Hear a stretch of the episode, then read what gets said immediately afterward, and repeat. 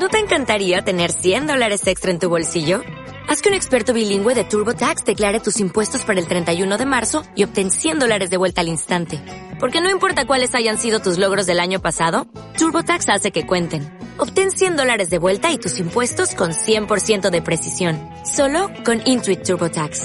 Debes declarar para el 31 de marzo. Crédito solo aplicable al costo de la presentación federal con TurboTax Full Service. Oferta sujeta a cambios o cancelación en cualquier momento. RST Chile, Radio y Televisión Santiago de Chile, presenta El complejo anticomunista de la derecha. El psicólogo Carl Gustav Jung, en su obra Consideraciones Generales sobre la Teoría de los Complejos, de 1934, afirmó, todo el mundo sabe que uno tiene complejos, pero es menos conocido que son los complejos quienes le tienen a uno. En efecto, hubo una época donde la mayoría de los partidos políticos chilenos no tenía complejo alguno en declarar pública y notoriamente su anticomunismo, que muchas veces iba acompañado de un rechazo equivalente al capitalismo y al imperialismo en general. Fue el caso de la Falange Nacional, ancestro ideológico de la democracia cristiana, que se fundó en 1935 como respuesta de la juventud conservadora ligada a la Iglesia, precisamente a la emergencia del comunismo como un actor político revolucionario relevante en el país. De hecho, el punto quinto de su declaración de principios señalaba explícitamente que la Falange Nacional rechaza también las soluciones de fundamentación marxista que se proponen reemplazar, aún a pretexto de hacerlo temporalmente, la dictadura del capital por la dictadura del Estado. Todo eso cambiaría en 1970, cuando el candidato a la presidencia de la democracia cristiana, Radomiro Tomic, señaló públicamente Denme la tesis de la unidad popular, denme un partido unido y denme un programa claramente ubicado en la izquierda y revolucionario, agregando, la democracia cristiana debe ser un motor de una vasta coalición de fuerzas sociales y de partidos políticos marxistas y no marxistas. En el caso de la derecha chilena, un ejemplo notable de este complejo anticomunista es el ex ministro y actual opinólogo Francisco Vidal, que inició su carrera política durante el gobierno de Salvador Allende militando en el Partido Nacional e integrando la Brigada Juvenil de Choque Rolando Matus, que se enfrentaba en las calles con la Brigada Ramona Parra del Partido Comunista y la Brigada Elmo Catalán del Partido Socialista. Su tránsito al socialismo se inició cuando ingresó a estudiar historia en el pedagógico y de ese modo terminó militando en el PPD, el partido instrumental que en su origen agrupó a diversos liberales haciendo patente la frase de Lenin de que el socialismo es liberalismo maduro.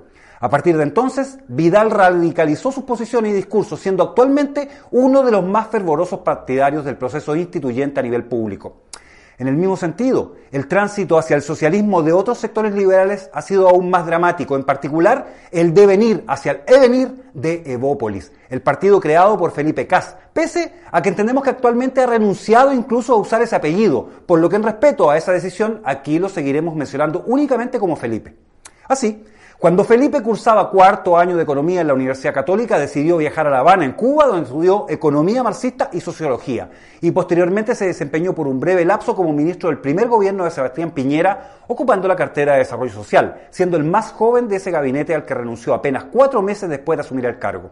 En 2012, Felipe, junto a otros liberales entonces de derecha, como Luciano Cruzcoque, Harald Bayer, Juan Sebastián Monte y Jorge Sanjen, fundaron Evópolis, según ellos, una alternativa ante el duopolio de Renovación Nacional y la Unión Demócrata Independiente. En los hechos, sin embargo, Evópoli terminó consolidándose como la fuerza hegemónica al interior de la coalición Chile Vamos, impulsada directamente por el propio Sebastián Piñera, lo que se consolidó recientemente con el nombramiento de Gonzalo Blumen como ministro del Interior. El tránsito hacia la izquierda de Felipe y su partido ha sido notorio. Además de asumir desde un inicio la ideología de género, incluyendo una recordada fotografía de Felipe vestido de mujer, Evópolis fue uno de los primeros partidos en asumir públicamente su compromiso con el proceso instituyente en sintonía con las decisiones del propio presidente Sebastián Piñera. Mencionemos rápidamente al sector liberal de Renovación Nacional, encabezado actualmente por el presidente de ese partido, Mario Desbordes, que no solo ha asumido por completo el proceso instituyente, sino además la idea de que la Asamblea sea electa en su totalidad, acatando así los dictados que el proceso revolucionario estableció como objetivo estratégico de la insurrección desde un primer momento. En términos reales, la fractura de Renovación Nacional entre conservadores y liberales se inició hace décadas, cuando algunos miembros fundadores, la mayoría de ellos de derecha, conservadores e incluso pinochetistas comenzaron a ser desplazados e incluso terminaron renunciando al ser superados por el ala liberal liderada por el propio Sebastián Piñera. De ese modo, figuras clave como Manuel José Sandón, paladín del actual proceso instituyente en Renovación Nacional, comenzaron a hegemonizar el poder político de la colectividad. En ese devenir hacia el devenir perpetuo, sorpresivamente, esta semana, 8 de los 9 senadores y 21 de los 34 diputados de Renovación Nacional anunciaron que votarían por rechazar la nueva constitución en el plebiscito programado para abril próximo. Una acción de abierto desacato y rotundo rechazo a la dirección que el partido había venido tomando hasta ahora, bajo la conducción de Mario Desbordes, que a partir de estos hechos, y si actuara en consecuencia, debería presentar su renuncia al cargo. En el mismo sentido, también debería renunciar el senador Manuel José Sandón, el único que aún mantiene su decisión de apoyar a la Asamblea Instituyente si contara con la consecuencia necesaria para no seguir militando ni representando un partido que decidió rechazar sus planteamientos. Finalmente, en la UDI, el más notorio adalid del proceso instituyente ha sido el ex candidato presidencial y actual alcalde de Las Condes, Joaquín Lavín, que lidera el ala desideologizada del partido utilizando sus propios términos. Se trata de una figura emblemática del sector, que en su momento se declaró públicamente como bacheletista aliancista, cuya deriva hacia el liberalismo extremo ha sido paralela a la aceptación de diversos esquices propios de la deconstrucción, como la ideología de género, la transexualidad, el matrimonio homosexual con adopción y una larga lista de transgresiones ideológicas similares que culminaron con su abierto apoyo al proceso instituyente en curso. Volvamos entonces a los complejos. ¿Qué hace que los partidarios de modelos de sociedad donde la libertad es el factor determinante avancen progresivamente hacia posiciones que terminan por favorecer abiertamente todo lo contrario a lo que inicialmente pudieron sostener? En particular, la derecha chilena en su conjunto desarrolló sistemáticamente un complejo de rechazo al anticomunismo, algunos de cuyos ejemplos extremos mencioné anteriormente. Para Jung, Toda constelación de complejos deja palpable un estado alterado de conciencia, una ruptura de la unidad de la conciencia, dificultándose tanto en la voluntad como en la memoria. A partir de ello, es posible argumentar que la derecha desarrolló este complejo a partir de su abierta derrota en la primera elección presidencial, presidencial, al finalizar el régimen militar y desde entonces nunca volvió a ganar una elección y cuando finalmente lo hizo, su candidato no era de derecha. Porque en efecto, al presidente Sebastián Piñera se lo puede acusar y se lo acusará de muchas cosas, pero hay una al menos de la cual es imposible acusarlo honestamente, y es que alguna vez haya sido de derecha.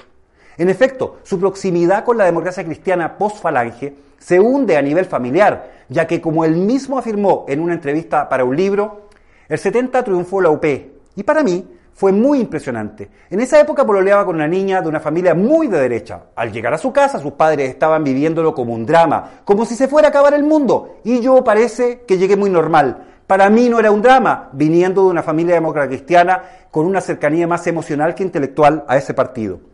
A eso se suma el hecho de que toda la mal llamada crisis social, es decir, el proceso insurreccional revolucionario que nuestro país se encuentra viviendo, genera para él los mismos procesos mentales y emocionales que le produjo la unidad popular. En sus palabras, no experimenté la sensación de desastre porque no había pollo ni carne. Presenciaba como un fenómeno único en la historia las marchas, los cacerolazos, las peleas con los carabineros. La vi con ojos muy abiertos, pero sin angustia. A partir de ello, el complejo de rechazo al anticomunismo de la derecha chilena, en palabras de Jung, es un factor psíquico cuya valencia energética supera temporalmente al de la conciencia. Es inconsciente. Un complejo activo nos reduce momentáneamente a un estado de falta de libertad de pensamiento y actos obsesivos. ¿Ha notado usted algo como eso en las apariciones públicas del jefe de Estado? El dilema que hoy enfrenta entonces la derecha es asumir nuevamente sus principios rectores, entre los cuales el anticomunismo es un elemento fundamental, o ser poseídos por el complejo que paulatina y sistemáticamente los, ha hecho, los ha hecho transitar hacia la anuencia, cuando no la complicidad con el proceso insurreccional revolucionario que está destruyendo al país. En ese devenir hacia el devenir de la revolución perpetua, la única forma de escapar del complejo que ha mantenido en la derrota permanente a la derecha chilena es desatar, desligarse, abandonar cualquier sensación de culpa y dejar de estar acomplejados por ser anticomunistas y defender la libertad. No hay otro camino, no hay otra salida, porque de no hacerlo, solo serán frutas liberales maduras que según afirmó Lenin serán cosechadas y estarán al servicio del comunismo que está destruyendo a Chile.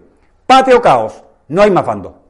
RST Chile, Radio y Televisión Santiago de Chile, presentó El complejo anticomunista de la derecha.